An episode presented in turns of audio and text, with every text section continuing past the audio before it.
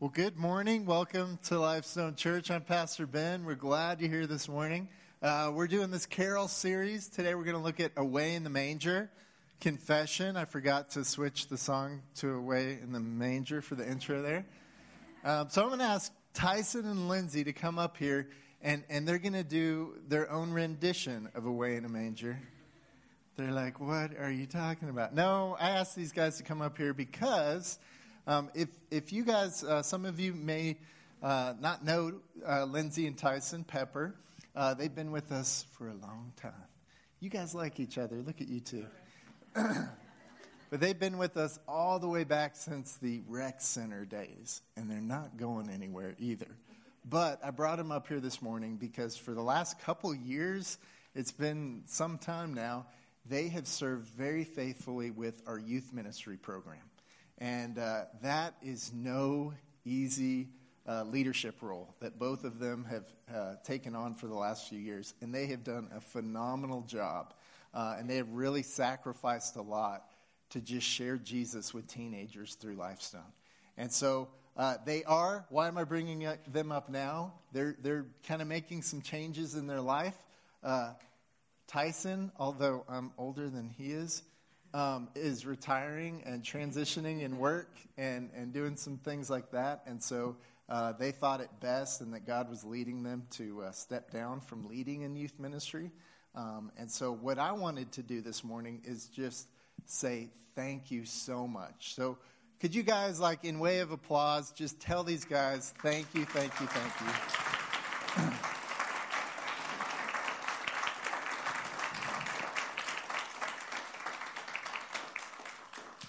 And we really do appreciate you guys, uh, everything that you've done. The way the kids love these, these guys. There's going to be lifelong relationships and connections.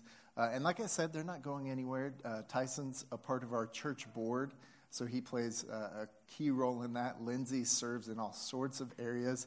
In fact, right now, I'm keeping them from serving. They're supposed to be in the kids' area because they serve so much. So you guys are just amazing, and we really, really thank you guys for everything that you do. I'm going to pray for you guys, and then we'll uh, begin the message. God, we love you. We thank you so much for people like Lindsay and Tyson and Raddick. We thank you for the Pepper family. We thank you uh, for people willing to serve and to just say, I know uh, it's easier to, to, to maybe just use my time in ways that I would want to, but these guys have sacrificed and said they want other people to know you. They want other kids and teenagers and adults to know your love and your goodness. And so I just thank you for faithful servants like Lindsay and Tyson. I pray as they continue in a new, new role and doing different things in our church, God, that you would continue to bless them in a powerful way. We pray these things in Jesus' name. Amen. Mm-hmm. We love you guys. Thank you very much. and some of you guys may be asking, well, uh, what's in the future? The other wonderful thing about the Peppers leadership is that they have built up a wonderful, strong group of leaders with, that are leading our teenagers. And so um, there's a very natural and easy transition uh, that will be happening with that. So we'll let, let you guys know uh, all the details of that in the future. Um, so, like I said this morning, we're looking at some carols. Today we're looking at Away in the Manger. And uh, we've been looking at a few carols, and, and the whole basis of this is that when we sing this Chris, these Christmas carols that we do every year, that they, they could actually be a source of worship. That they wouldn't just be, you know, something, oh, it's Christmassy and we love that feeling that we get at Christmas. But so many of these carols, now we have some that are just kind of reference like secular Christmas traditional things, you know, Frosty the Snowman and whatever. But there are some, some carols that we sing um, that, that really point to what Christmas is really all about. Um, and so, Away in the Manger, of course, is one of them. So, we're going to look at it this morning, and that's our hope and prayers that uh, th- continuing on through all your Christmases, uh, that when you sing these songs, you really reflect on the beautiful truth of who Jesus is and what really happened at Christmas. And so, um, Away in the Mangers may be just a very classic Christmas carol uh, that many of us are very familiar with. The history of it, um, people use for many, many years, people thought that Martin Luther actually was the author of Away in the Manger. And historians have kind of looked into that and really debunked that. And they really don't know who wrote it. They know when it first came up uh, and, and kind of the source of it. It was a Sunday school curriculum back in 1885. And so this song's been with us a while, and I'm just going to read some of the, some of the um, lyrics here. Away in the manger, no crib for his bed, the little Lord Jesus laid down his sweet head. The stars in the sky looked down where he lay, the little Lord Jesus asleep on the hay. The cattle are lowing, the poor baby wakes, the little Lord Jesus no crying he makes. Doubt it. Every time I sing that, I'm like, I, I, how you know, because he was perfect, he didn't cry. I, I don't think so. I bet he was crying. Anyways, um, I love thee, Lord Jesus. Look down from the sky and stay by my side till morning is nigh. Be near me, Lord Jesus. I ask thee to stay close by me forever and love me, I pray. Bless all the dear children in thy tender care and take us for heaven to live with thee there. And so, what we're going to look at this morning as we look, as we read that, the thing that really jumps out to me is this phrase of how Jesus is explained, and, and it happens um, four, five times within this, and it's Lord Jesus. He's referred to throughout this carol as Lord Jesus, and so we're going to look at the implications of what that means. Um, I think sometimes we we look at we there's certain terms that we've heard many times that kind of lose their effectiveness and their meaning. Uh, one, another one is Jesus Christ. Well, Christ isn't Jesus' last name. Christ means something. It's pointing to the significance of who he, he is. Christ is, is, means the Messiah, the one that God foretold and promised uh, for many, many years. And, and when we say Jesus is Lord, we're proclaiming something incredibly important about who he is. Um, and so let's, let's look at this. Uh, Jesus is Lord in your program. That's what we're proclaiming. And that's what I really hope you see and, and just jumps out off the page when you, when you sing this cute little carol. Um, 740 times, Jesus is referenced in the Bible as Lord. 740 times. Uh, and, and, let me just read a couple scripture that po- scriptures that point to what this means, the significance of what we're really crying out. Uh, Philippians 2 6 through 11. I love this passage. It says, Though he was God, and, and I, I think this could be another passage you could read Christmas morning before you open presents, because this is the, the Christmas story as well. Though he was God, he did not think of equality with God as something to cling to. Instead, he gave up his divine privileges. He took the humble position of a slave and was born as a human being. When he appeared in human form, he humbled himself in obedience to God and died a criminal's death on a cross. Therefore, God elevated him to the place of highest honor and gave him the name above all names that at the name of Jesus, every knee should bow in heaven and on earth and under the earth, and every tongue declare that Jesus Christ is Lord to the glory of God the Father. There it is. We have it 740 times. There's one of them right there. But a picture that we get of what, um, what the story is of Christmas. That this is really, you know, if you, if you maybe reverse it, well, what's, what's the background of this little baby in Bethlehem? Well, this baby, and, and of course you can back up in Luke and kind of see what's happening here, but here it gives a beautiful picture that he is God himself coming to this world, but then yet submitting to God the Father. And I know that's where our brains go, oh, that's confusing. How do we wrestle with that? How do we get our arms around that? It is because God isn't like us. And what he presents himself in clearly in Scripture is that he is bigger than what we think of. We try to put him in our human form, but he is three persons in one. There is one God, and yet he expresses himself, and he has this unity and this diversity of, of three persons, and Jesus is one of those persons. And, and he comes and does this incredibly humble act of, of coming to this earth to giving his, his life ultimately on a cross. Luke 2, 10 through 11. Let's, let's look at the more familiar, maybe Christmas story and passage. But the angels reassured them Don't be afraid. He said, I bring you good news that will bring great joy to all people. The Savior, yes, the Messiah, the Lord, has been born today in Bethlehem, the city of David. And again, and as I mentioned, Christ means Messiah. That's another uh, emphasis that's, that's often given to Jesus that he's Lord and that he's Messiah. And so, because we use this title and this term, and I even think maybe in different cultures it would be even more difficult.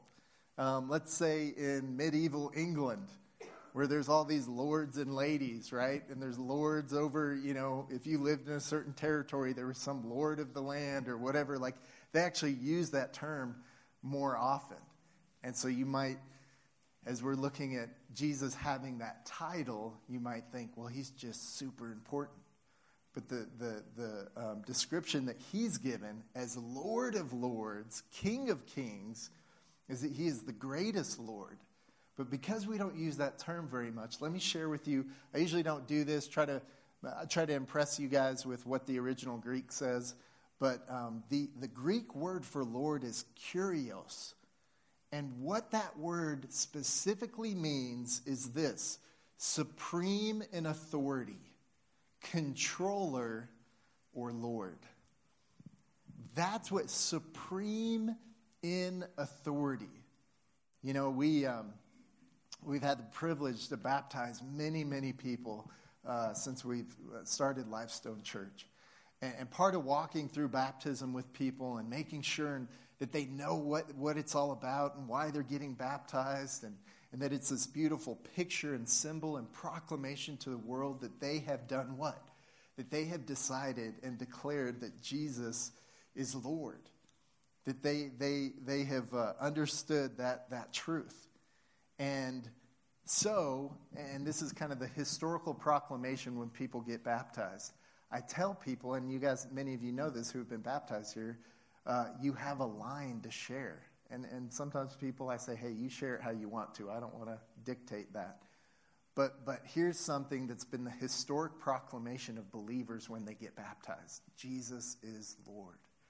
And what we're saying is he is supremely in control. And, and we're understanding that and recognizing that.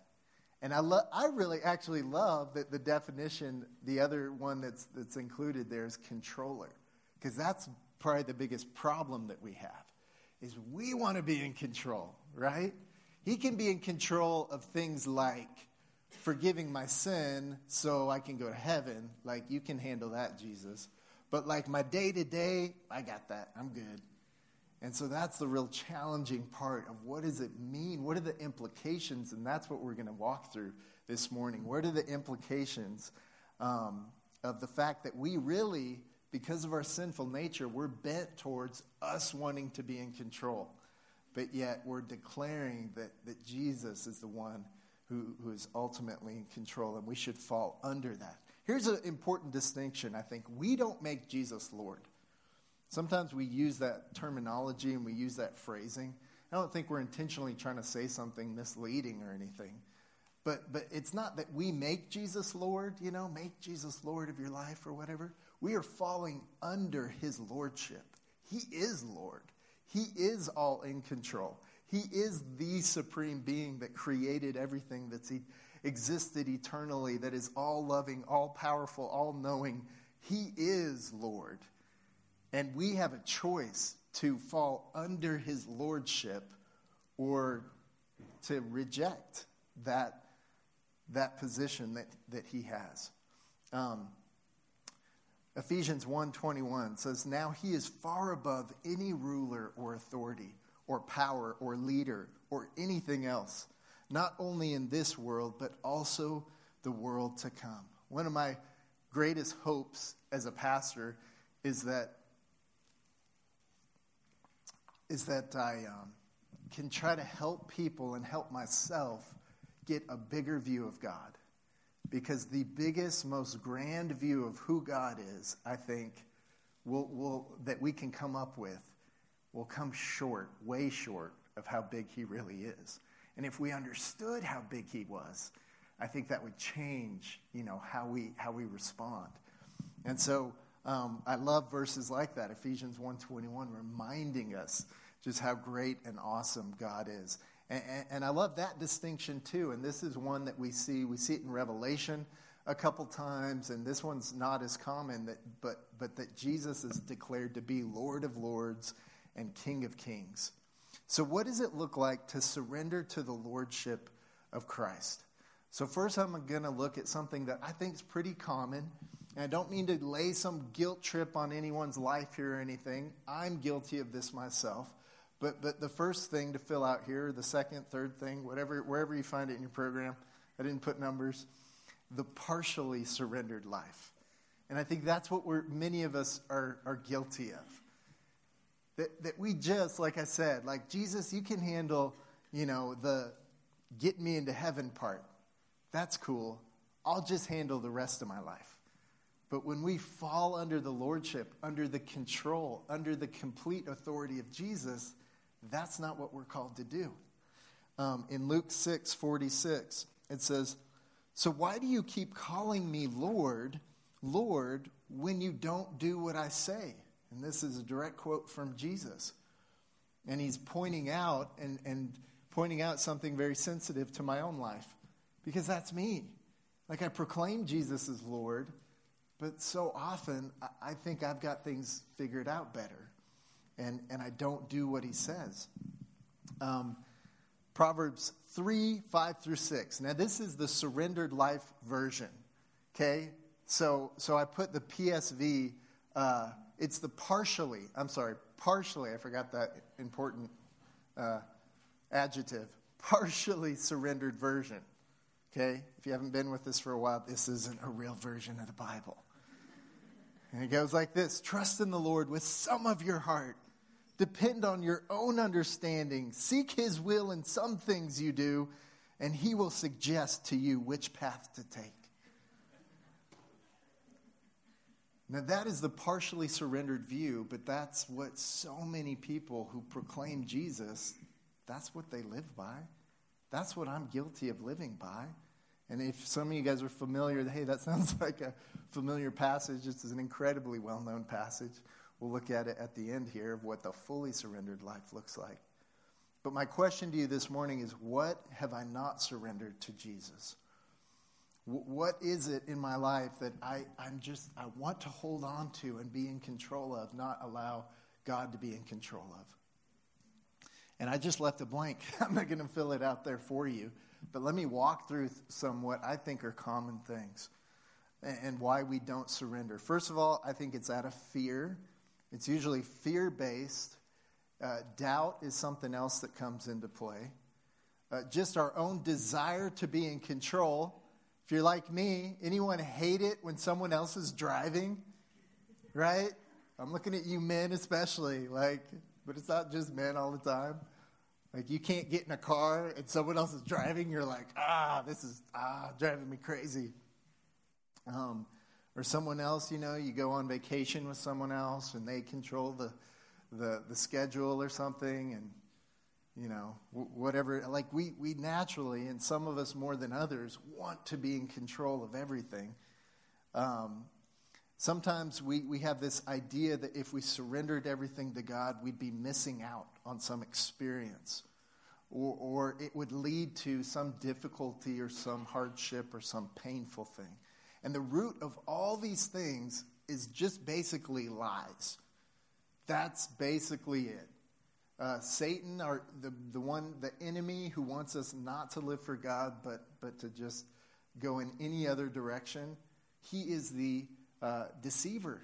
And, and the heart and root of deception is simply lies. That's why Romans 12:1 tells us here's what God wants. He wants us to renew our minds, to get us to quit believing lies and, and to embrace the truth. And when we do that, our lives will look different.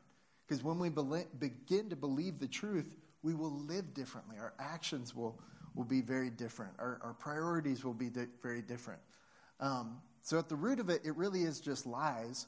Uh, and it, it leads to a really miserable form of Christianity. Living this kind of surrendered, or I'm sorry, partially surrendered life leads to this like one foot in the world and trusting in it and having our hopes tied to it and thinking like we don't want to miss out on stuff with it. And then our other foot kind of like, oh, but I don't want to go to the hot place. And and sadly, I mean that just that that thinking right there is really a lie. It's deception. It's it's false thinking. And so uh, Jesus tells us how to do relationships. Jesus defines marriage. Jesus tells us to not store our treasures in heaven and to be generous. Jesus tells us to focus on reaching the lost, not ourselves and those who already know him. Jesus tells us to submit to authority, even if it's not great authority. Jesus tells us he's the only way. Jesus tells us to go and share him with everyone. Jesus tells us to forgive and not become bitter and angry. Jesus tells us to live at peace with others. So, why don't we do these things? Why don't I do these things? I don't fully trust him. I partially trust him in certain areas and certain categories, but I don't fully trust him in all things. We think hoarding money, being greedy, spending money on ourselves will result in peace, joy, and fulfillment. Like that's a natural idea in thinking, right? If we hoard our money, try to get as much as we can, and spend it on ourselves, on the things that will give us joy and satisfaction. Like, this is such a simple, right thing to kind of lay out. So much so that every Christmas we watch a pretty well known, you know, uh, movie on it that's got so many different versions. But we give in to that lie. Like, on a constant basis, people who are proclaiming Jesus as Lord and Jesus saying, hey, don't, don't keep your treasures in heaven and that it's better to give than receive. These are all direct quotes from Jesus. But then we then we think, no, but man, it, it really that's not the truth. We don't live out that way.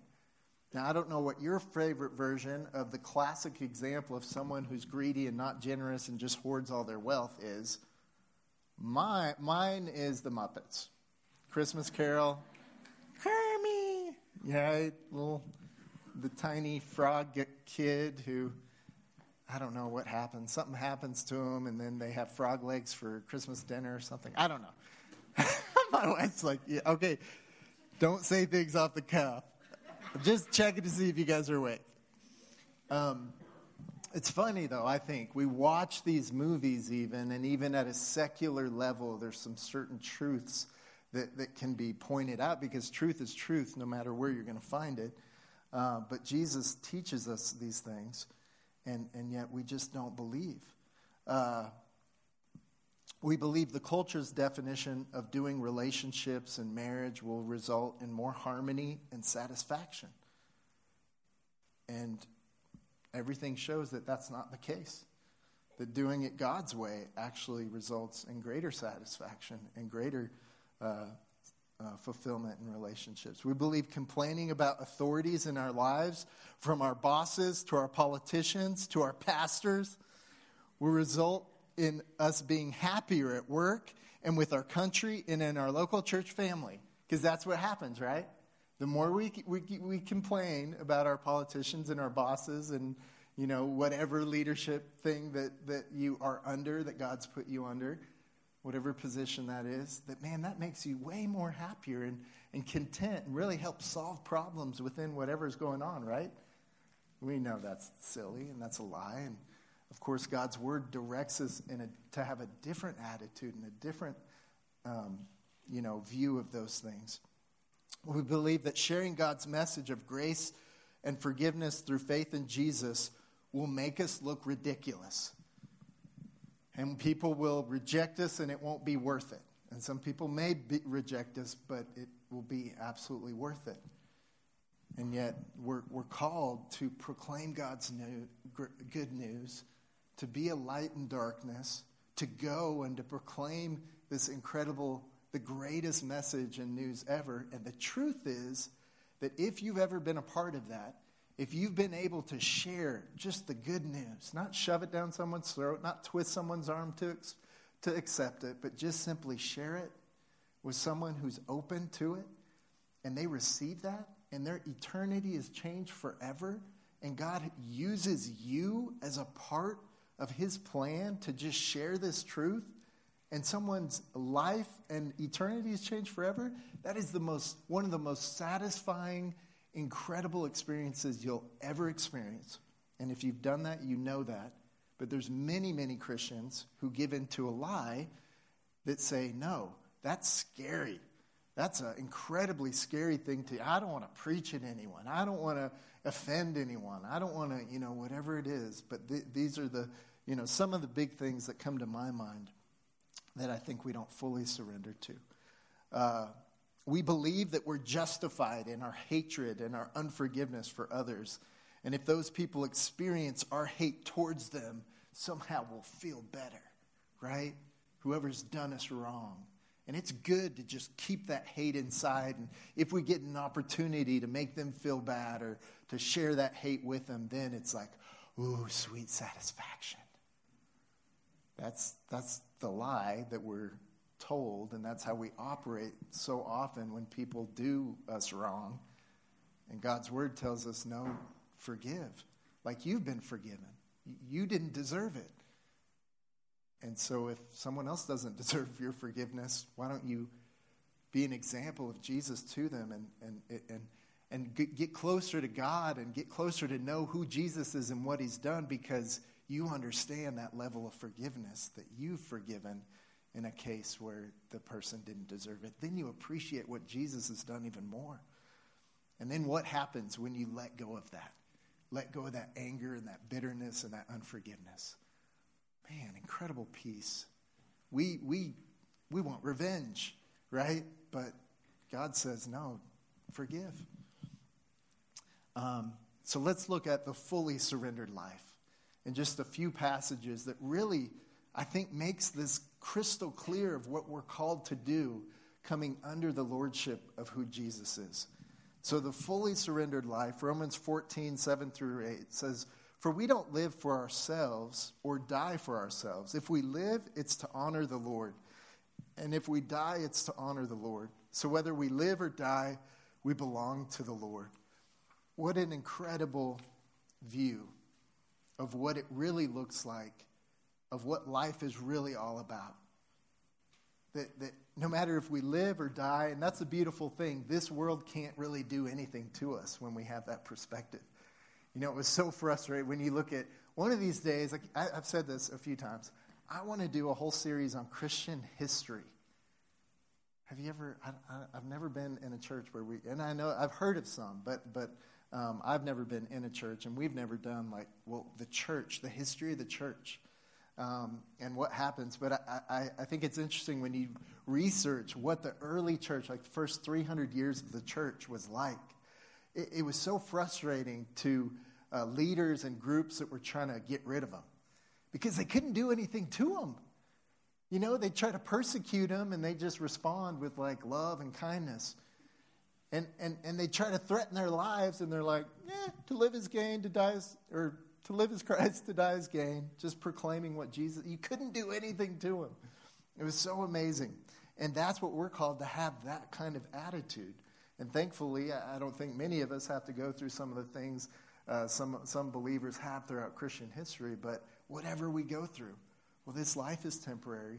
Either I, I still have, nothing can take away what I have in Christ. Just that attitude really changes um, how we view this life. Matthew 22, 37 through 39 says, Jesus replied, You must love the Lord your God. And Jesus is asked here, what is the greatest command? And his, his response is really interesting. They're trying to make him look bad. They're trying to trap him. They're trying to put him in a certain category where some, some people may be mad at him because of his answer.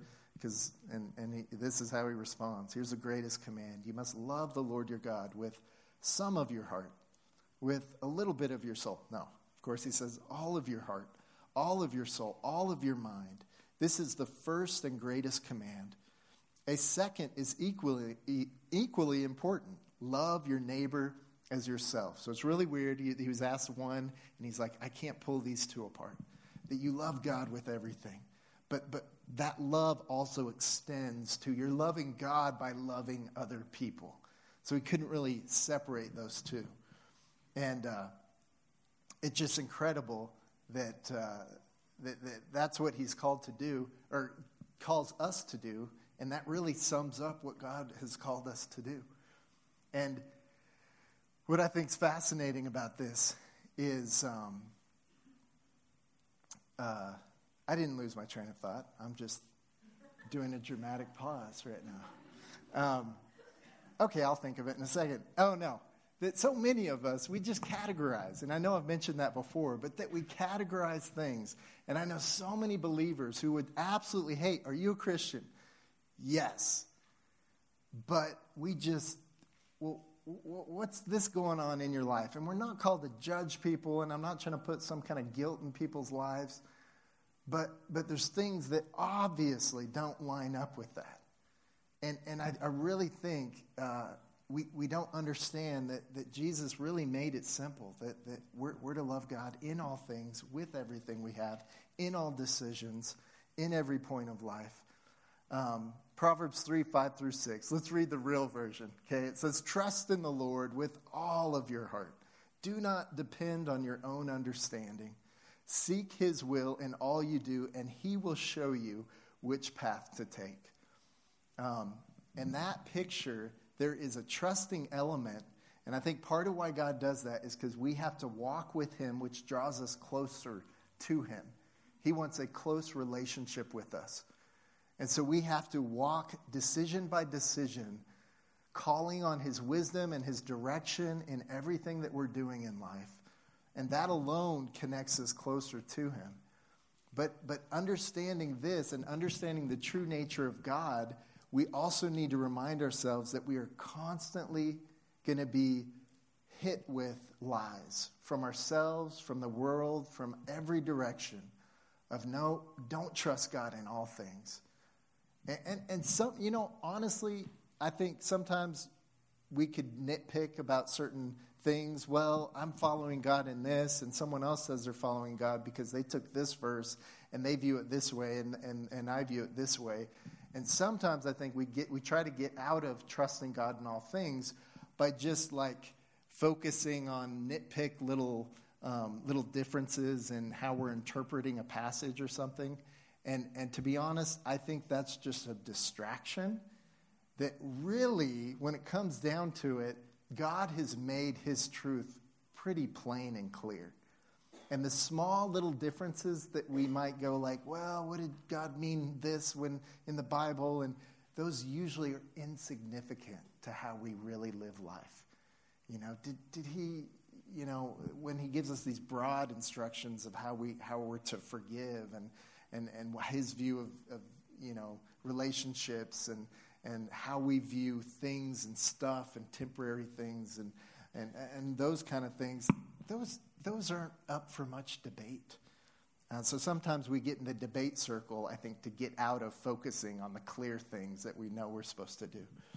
Um, so, what is your picture of Jesus? You know, I, I, referenced last week, you know, is it the six pound, eight ounce Jesus? That's my favorite Jesus. Um, and, and we just think, because that's the other thing I think of when we sing Away in the Manger, that we think of just this tiny little cute little baby, and he's so cute. Can I hold him? And, and we just, we're real comfortable with that, right? Because he's not, he's not intimidating. But the, the Jesus that we're presented to uh, with in Scripture is Lord. And so I love in Away in the Manger, we're singing that it's the Lord Jesus meaning He is the ultimate authority in my life. I have chosen to fall under His lordship, that He is the supreme ruler and creator of all things. And it is incredible that He would humble Himself and come to earth in this way, but don't forget who He is. So, I also, when I'm singing that song, I also like to think of like Jesus returning too. And you think of Revelation and, and we won't have time to, to read that, but just the picture of a conquering king who's King of kings and Lord of lords, coming here in power and strength to do away with completely once and for all, at one point in history, all evil, all history, all pain, all uh, things that, that all sin eventually will be dealt with. and he comes in power.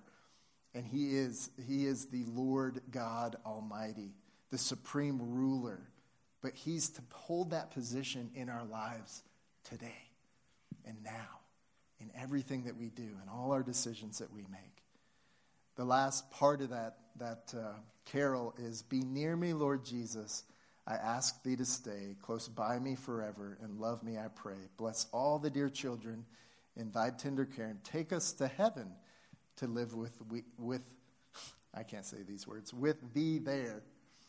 And we get this picture. Jesus now is in heaven. It says he went to prepare a place, that he's, that he's seated at the right hand of the Father. Um, and, and, and I love, we're celebrating at Christmas. Someone was telling me they, just the other day in preschool, they had extra time, didn't know what to do, so they sang Jesus Happy Birthday. I think it was Keeley. It's like, that's a good filler. But I don't know if you guys do that. Anybody do this at your home on Christmas Day? Sing Jesus Happy Birthday? That's cool. Some people, they'll even make a cake or something. It is his birthday. We're, we're celebrating.